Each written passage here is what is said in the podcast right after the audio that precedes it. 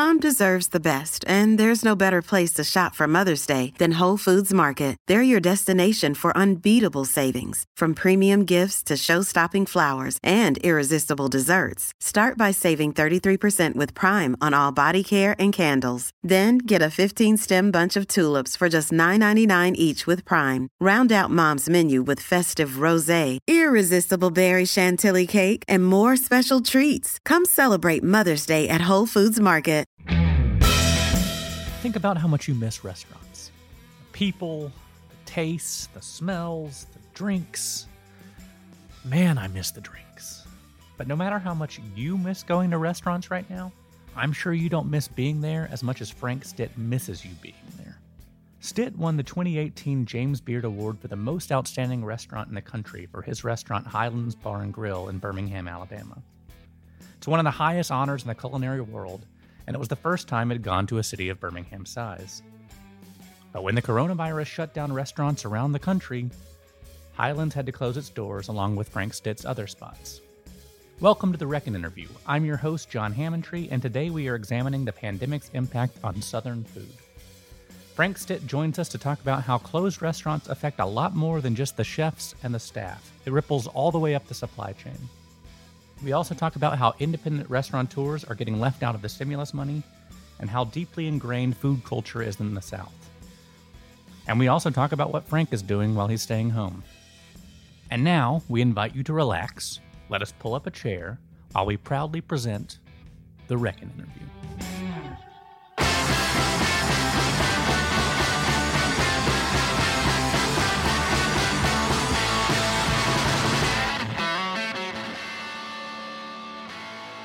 Okay, Frank Stitt, thank you for coming on the Reckon interview.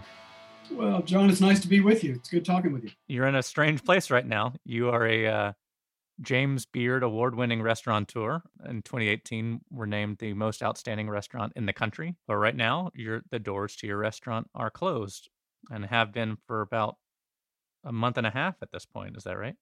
That's right. Yeah, it's just um, it seems like for forever right now, but hopefully things will be changing in the not too distant future. What led to your decision to close your doors? I know that you did it before Governor Ivey and Mayor Randall Woodfin there in Birmingham mandated it, but what led to you closing your doors? Well, Pardis and I, uh, my, my wife and, and partner, decided that it was just too dangerous for our staff. In our restaurants, we work very close together. And so just within the, the constraints of that, we felt as though that that was not going to be a real ideal situation for us to basically to keep this uh, disease from s- spreading. Now, there has been a lot of talk. There has been some conversation about, you know, reopening the state of Alabama for business and and phasing in kind of the gradual return to restaurants. The public kind of seems divided on that. There was a Morning Consult poll that came out this week that said you know, just under 20% of people would feel comfortable eating in a restaurant in the next month. That kind of jumps up by 25%, you know, in three months and 25% more in six months. And obviously, a lot of that might change as we continue to flatten the curve. What would need to happen in order for you to feel like you could open your doors safely and responsibly, both for your workers, but also for your customers? Well, right. Well, first, one of the things that we're going to try to implement is a curbside service so that people would place an order and come in and pick up the food. And so we hope to begin that next week at Bottega. And then maybe as if we can work that out, do it at Chez Fonfon and then eventually at Highlands. But to your question, you know, the way I see the my crystal ball is that it's going to be another month or so before we're going to be comfortable opening our restaurants. There was a funny YouTube video that showed a server at a cafe walking out, keeping 1.5 meters, six feet from the table and just tossing a glass of water and tossing the silverware at this table. You know, I'm, so I'm not in a giant race to, to get back. I, I do think that uh, the, the, virus needs to slow down and and then we are going to have to really change the way we do business and create a lot more space in between our tables and and then of course you know we we've going to have to be really really careful about gloves and masks and just our sanitation and protocols. Well, and I guess that kind of begs the question of what restaurant regulations might look like in the future. You know, health inspections. Does the use of masks or gloves or table distance does that start to be a factor in how restaurants are inspected and regulated? Have you heard any conversations about how that, that might change on a state level? We, we haven't yet. We we haven't yet. I think that we're just going to have to wait and see. So much of where we are right now is wait and see, go one day at a time, one week at a time. But I do think that you're right. There are going to be a, a lot of people that would probably prefer to come and pick up some food hopefully they they're they're missing our foods at Highlands and Bottega and Chez Fonfon, in that we will. I think that that's probably something that's here to stay. So a part of our business model will probably be doing more to go food. And then having more room, you know, in the dining rooms and the bar. I mean, I don't. If you have much uh, experience in our restaurants, they're typically bustling they're exciting. People are kind of know one another. It's lots and lots of regulars that make up our community. And this is kind of that third space. I don't know what it's going to take to get back to that. I know that like food is something that brings people together around the entire world. Of course, it's a true sign of the times when Ireland has closed all of its pubs, but the South is also a place where like the importance of that shared meal of that common restaurant experience that third space like you're describing your restaurants that seems very much wound up in our dna and our psyche and right now we don't have that you know right now everybody's eating at home some people who can are supporting their local restaurants through takeout what is it about our relationship with food that seems unique to the south hmm. i think for, me and for a lot of us that uh, grew up in the south have a personal connection to the farm. In, in my case, it was my mother's family, the, uh, my grandparents lived right outside Cullman, just a couple of miles from where I grew up. And that farm experience of going out, and right now we would be going out to pick strawberries and asparagus and getting the garden ready for the summertime. And so I think that that seems like it's in our DNA. Even if you didn't have a grandparent, you knew an uncle or an aunt or a cousin, you were uh, more closely connected to uh, to the farm. And to me, that's really why I think I love what I do so much is that I'm still so excited about that relationship with our farmers and with our fishermen and the people that raise our beef and lamb and chicken. And so those ingredients are what spark my enthusiasm and my excitement for coming up with dishes. And uh, it's always bound by the seasonality. And so I think that that expression of the season and of our culture in our kind of micro little area here in North Alabama, those things are something to celebrate. And I think that that's what drives me and excites me. And I think that, you know, when we started a long time ago, when we would identify that the farmer that had the great tomatoes, that those were the white truck tomatoes that we would buy at the farmers market. And then we would dig down a little deeper and tell a little bit more of a story of the person that grew those vegetables and that store the love and the respect for the land that went into it. There's almost a transcendental something that happens where you can feel that love and that respect come all the way through the cooking onto the plate into the experience of being in our dining rooms there's a whole supply chain involved in the restaurant business, whether it's sourcing local ingredients, sourcing local bread makers, sourcing local flours. I know that your restaurants uh, across Birmingham employ around 150 people, but what are some of those other ramifications that, you know, when restaurants can't stay open that may be affecting farmers in Cullman or maybe affecting the state budget overall? What happens? Well, I was just uh, reaching out to some of our farmers that uh, just earlier this morning and getting a sense of what's going to be uh, available next week and the week after.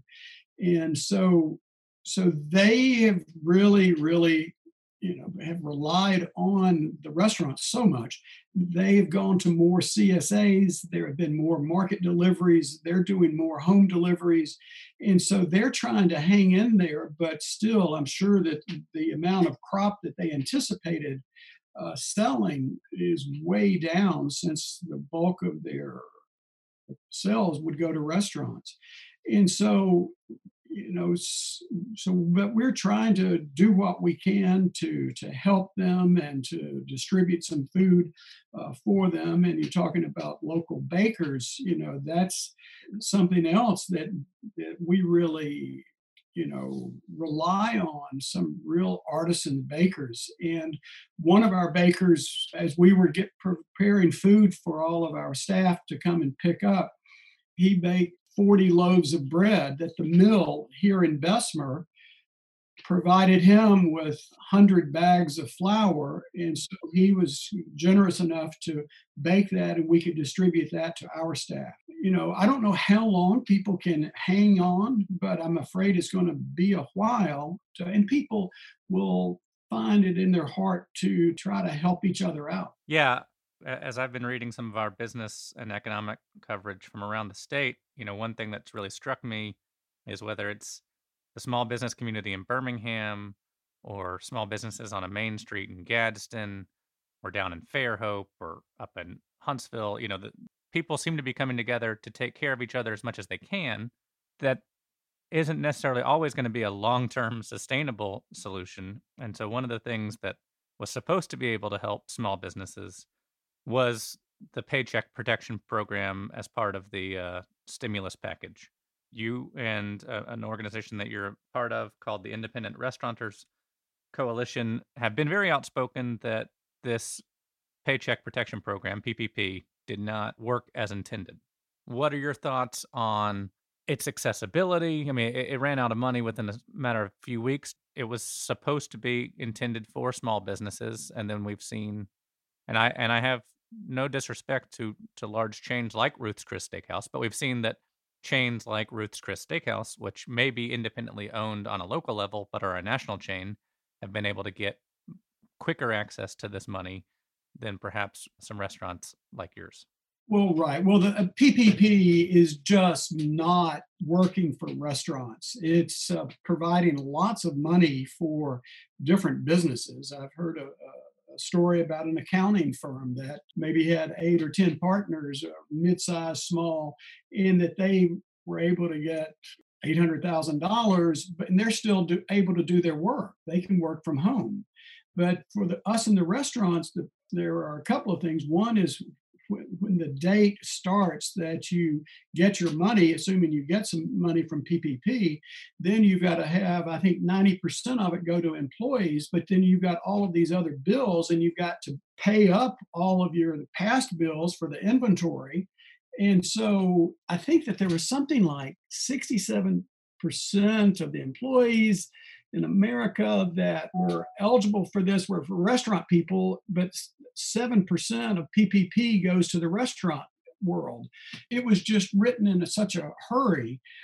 And then there is also the real possibility that even if we get this, we may not be able to have a forgivable loan on this because of the stipulations. And so it's really, it was not intentional. It was not mean, I don't think, to single out restaurants for it to specifically not work for. But so right now, the Independent Restaurant Coalition that I'm working with is uh, fighting for a stabilization for the restaurant independent restaurants. But Congress is not going to be able to work on this for another three or four weeks when they're back in session. And so, and now it's getting very partisan about who gets what. But the one thing that we do hope is that there's this carve out for independent restaurant for a stabilization fund. If Congress, when they get back together, if we're going to be fighting for that, so that otherwise a lot, a lot of restaurants are not going to be able to reopen, or if they do reopen, they're going to not be able to stay open because it is a an industry that is uh, low margins. I think that typically, you know, if you're lucky, you're you're happy to get a 10% profit. but there's just a whole lot of work. There are a whole lot of people that go into it, a whole lot of lives. And one of the things that, on a, on a more human side, is just uh, my wife and I having a, a, Zoom meetings with our staff and some of our key management, and just the the love and the excitement and how much we enjoy this crazy work that we do, but and how we're looking forward to being back and working these crazy hours that we do and being with the, the people that is very much a, a team. You know, when you spend all day cooking for a living, you don't necessarily want to cook to relax and unwind at home like so many of us who are not in the industry might do. Are you cooking at home more now than you maybe were before? Uh, is that something that you've taken the time to do? Yes, in fact, that's that's an enjoyable part of the restaurant leaders. We are on a um, a little chain texting and photographing the food and commenting on each other's, and so there's actually there's a group of about uh, 20 or so of us from all over the South and the country. That's been a lot of fun, and in fact, my wife is has been even baking for the first time oh, and oh, really? making our own uh, pizzas. And we have a farm where we have this the most incredible lettuces and arugula and cabbages and collards and chard and spinach. And so that's been wonderful to be able to harvest and to in, incorporate that. And i've been able to to hit my wine cellar kind of hard too. So uh, you and me both. yeah, I think alcohol consumption has has spiked for for a lot of people. Coming up after the break, Frank Stitt discusses what led him into fine dining in the first place. Are you experimenting with anything that you maybe hadn't traditionally cooked before? I mean, you mentioned pizzas. Or is there some other cuisine that you are dabbling in? There's uh, more Mexican and Latino food that I'm just finding a love so much. We had the nopalitos, little cactus salad, and uh, these wonderful kind of sauces with tomatillos and tons of cilantro and avocado and onion. So that's, you know, I'm a pretty Eurocentric based chef and the Mediterranean food is what's really has always influenced me. But and even some Thai food, I, I really love the flavors from Southeast Asia and from Central America. Now you grew up in Cullman. At what point did you kind of realize that food and I mean fine dining would have been the industry that you would wind up in? after high school, I ended up, uh, I was at Tufts University and outside Boston, and then for two years, and then ended up in the Bay Area and going to school studying philosophy at UC Berkeley. But it was during that time when I started love to eat and I also fell in love with wine and I was able to apprentice as a chef to a Swiss chef Fritz Leuenberger in San Francisco. This was 1975. And he took me under his wing and we would make pate. I mean, for the first few months, I would just chop onions and carrots and celery, you know. And, and there was a Mexican dishwasher who made this exotic thing to me, ceviche. It's just phenomenal. But Fritz, who had worked literally around the world, was this guy, this chef who very traditionally properly trained, but who would get so excited with the flavors of the food. And he would just just almost swoon uh, on tasting his pate or doing a paella or a shrimp curry. And he was a big influence. And so I worked my way through a number of French restaurants in San Francisco and ended up interested in the cultural side of it, the historical side of food and wine. And Chez Panisse was doing really groundbreaking things. And so I volunteered and worked for free and helped out at Chez Panisse. And it was there that Jeremiah Tower, the first chef, was doing phenomenal food and things. We would have things like rainbow trout from Big Sur from the Garrapatas stream would be shipped up the day it was caught and layered with bay laurel leaves. And then we would poach it in a court bouillon and remove the, the skin and make a chervil butter with some of the reduced fume. And it was classic, beautiful French cooking. Very much uh, it, it, just something that I, I, fell in love with. And the, the mentor for Chez Panisse was a man named Richard Olney. He was a great food writer in France, expatriate American and so I was able to get Alice to write a letter of introduction. And I said, I've got to meet this person. And so he was in London and doing a, a 25 volume series of cookbooks, The Good Cook. And so I met him, and he needed an assistant, an extra set of hands. And so I was able to help out, and then met him later at his house in the south of France and was able to to work with him and cook with him. And he introduced me to Julia Child and Simca Beck, and I was Simca's assistant. But all that to say is that that time in France, I knew that I was, whether it was going to write about it or produce it, I was going to be involved with food and wine one way or another. When did you decide to return to Alabama and open a restaurant here? I came back from France. It was kind of, I didn't really want to leave. And that was 1978. And then I worked as a wine steward and food and beverage assistant director at a Hyatt hotel here. I had this idea, wouldn't it be interesting to, to live in the Caribbean and open a restaurant there? So we went down, and the next day in Charlotte Amalie uh, in St. Thomas, I met a person in a bar who needed an executive chef, and I uh, went and got the job. And my girlfriend worked as the dining room manager, so we worked there through the season.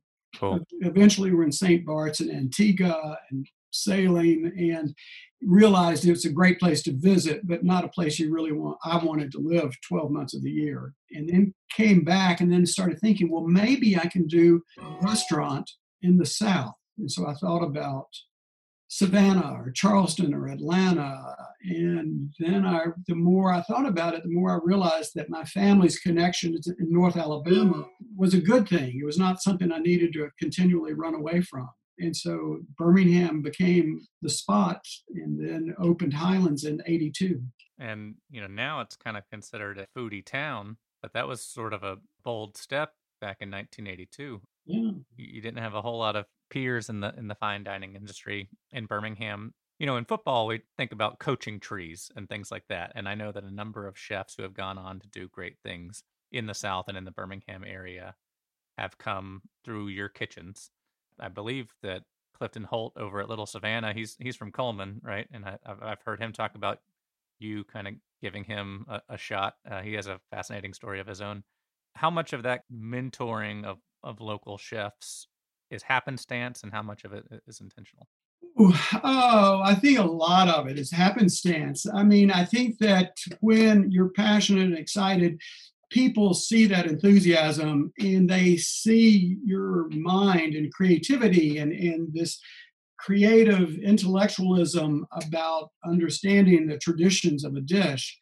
And you, when you share that, other people are drawn in by that. And I, I get real excited about those ingredients or, or a particular traditional dish and try to find this perfection of balance of it's an aesthetic that is in this pursuit of beauty in, in essence and so I do think that uh, whether Kyle Knall, who is a chef that now is running one of the at the Equinox uh, Hudson Yards, was someone as a young kid who started working with us and now is working with some of the greatest, doing some of the best food ever. And there's uh, a couple of dozen chefs uh, around the country uh, that have come through our kitchen.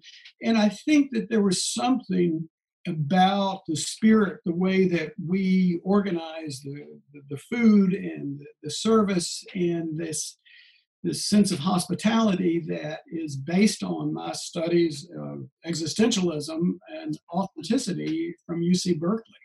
That's interesting. You don't ne- necessarily think of existentialism in the food space, so I'm curious as to your philosophy on that.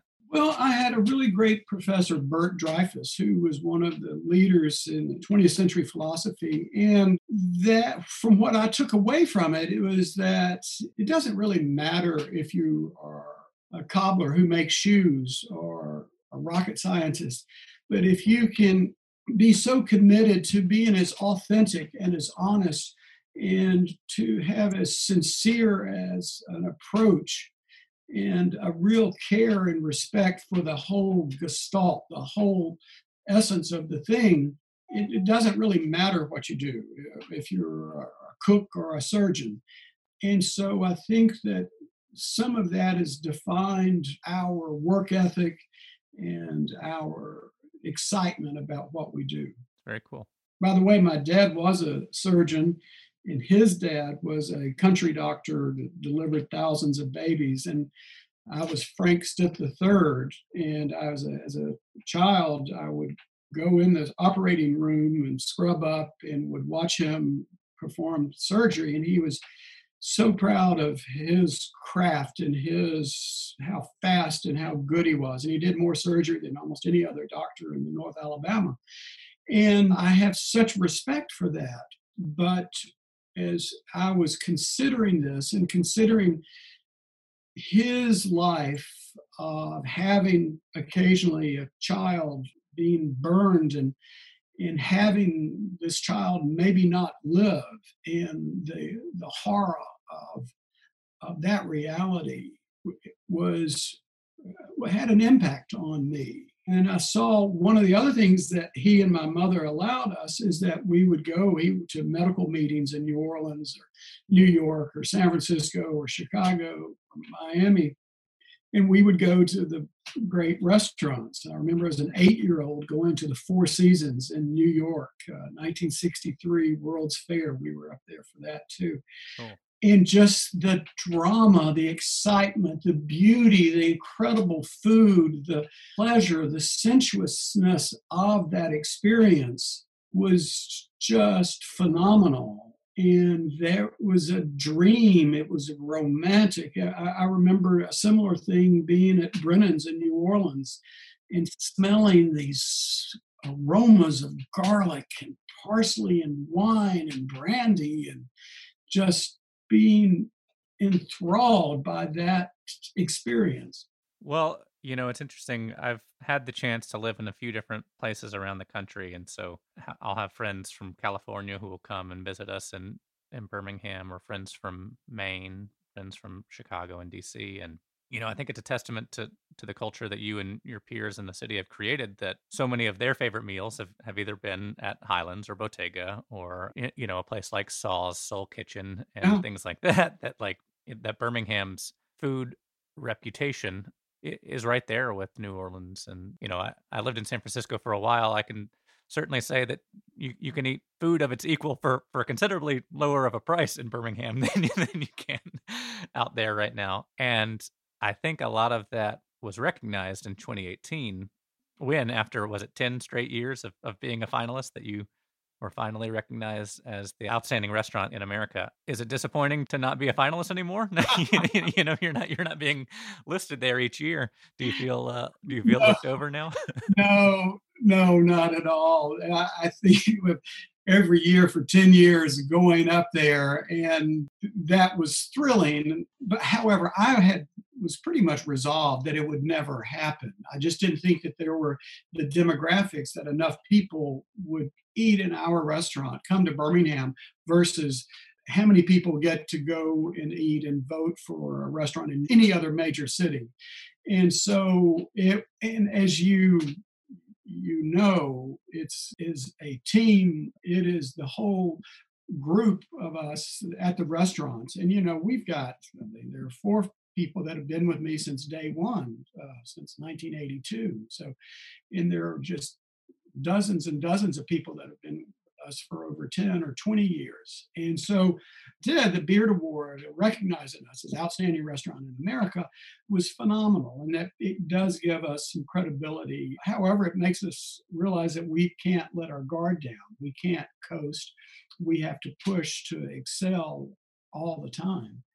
Yeah, it was really thrilling that I think there were eight of us of our core team that were there, and it was so thrilling to to be up there uh, for everyone else besides myself to get that kind of recognition. How's your team doing right now? I think they are hanging in there. Pardis just went and we we had a surplus of eggs and lettuces and a few other things from our farm, and we distributed to some of our uh, key folks. In fact, this case, it was mostly the people that do prep and dishwashers, and so you know, I worry about the folks that, you know, don't have any unemployment insurance. So that is a real concern. And so we hope that by getting back open and doing some curbside and eventually employing more and more, that we'll be able to, you know, to to employ more and more people that really do need a job. For those out there who are listening who want to help, who want to support in some ways, you know, I'm sure people will be rushing to order food as, from you as soon as they're able to. But are are there certain funds, charities, groups in Birmingham and in Alabama that you would recommend? Yeah, I mean, please go to our website, and there is a uh, Stitt Restaurant Group fund that you can find there on our website. That Pardis was reluctant for us to do that because it, it, I mean, none of that will go to us. 100% of that will go to our staff. But there were so many people that were contacting us that were asking that, how can we help? And that outpouring has just been uh, amazing.